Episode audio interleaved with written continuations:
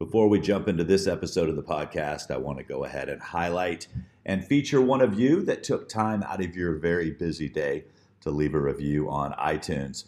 This podcast has kicked me out of my seat and pushed me back into hustle mode. I didn't realize that I was in a static state, but I was. Rick is encouraging and positive, but also doesn't sugarcoat anything.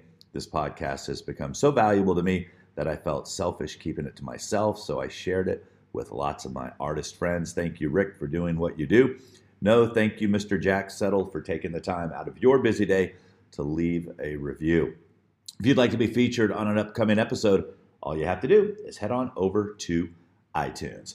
Today, well, we're going to talk about a subject that I think a lot of people are shying away from, but I feel that the only way to fix certain things is to keep them top of mind and start talking about it.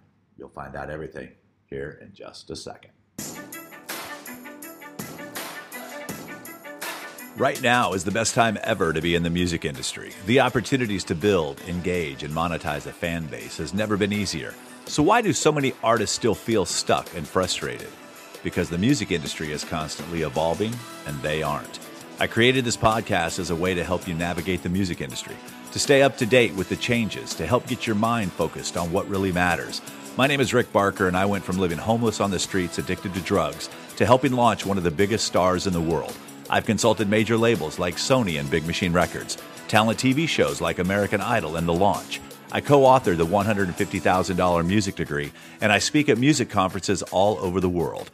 I have a goal to affect millions of people with songs I didn't write or perform by helping creatives just like you get your content to the world.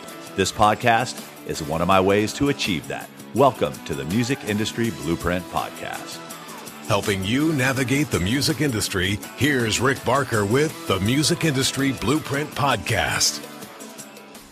So, in this episode of the podcast, I am actually live in Germany.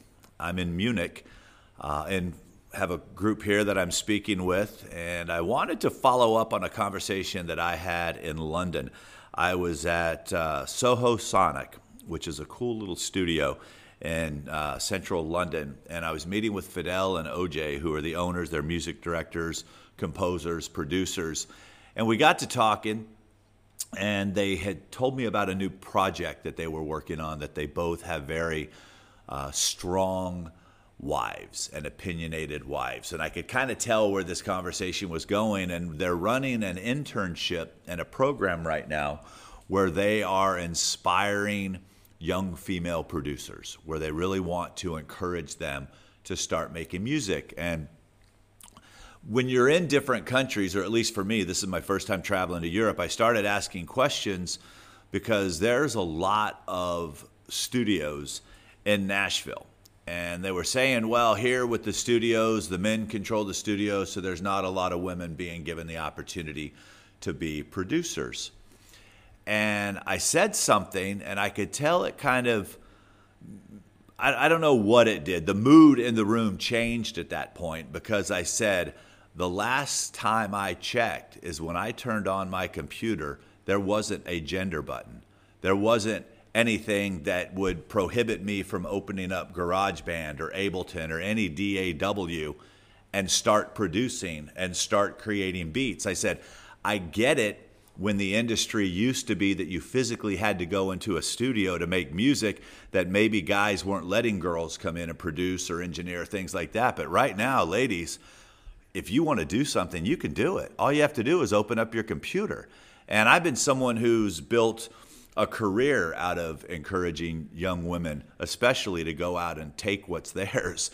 Right now, opportunity isn't gender specific. The internet neutralized the game. The internet allows us, when you hear a song on Spotify, it doesn't tell you whether it was a male producer or a female producer. You just know whether you like the music or not. Some of the most amazing, uh, some of the most amazing music that I'm hearing right now uh, is coming from female producers. So I love the fact, and I, I said something to them. I said, listen, I said, Oprah Winfrey never waited for anyone to give her permission. She wanted something, she went out and did it.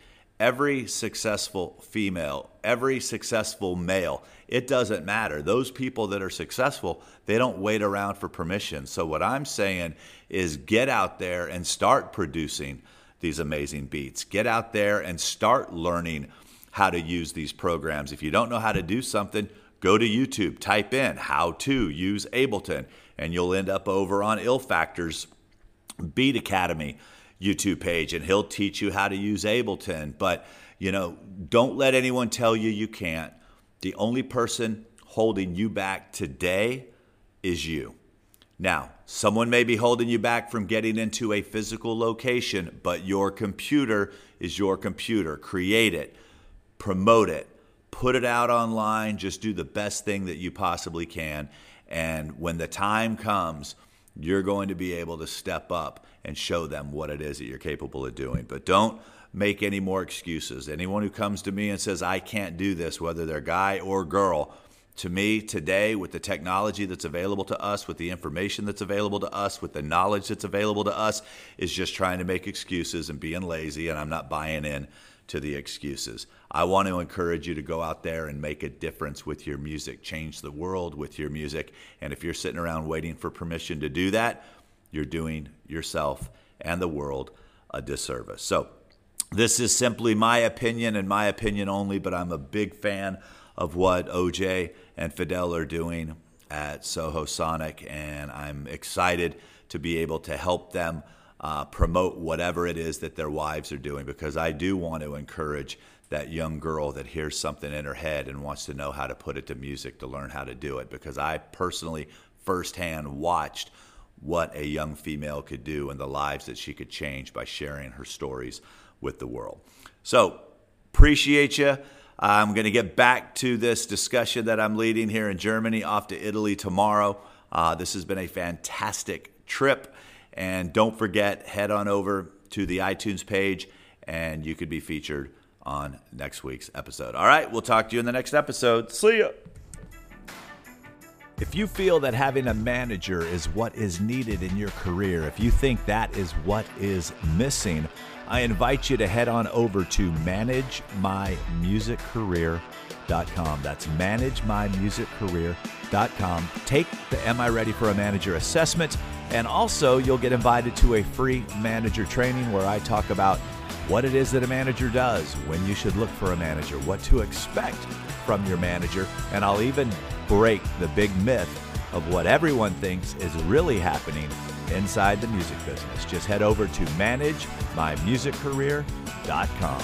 You've been listening to the Music Industry Blueprint podcast with Rick Barker. You can follow Rick on Twitter at Rick Barker Music. And remember, you don't drown by falling into the water, you drown by staying there.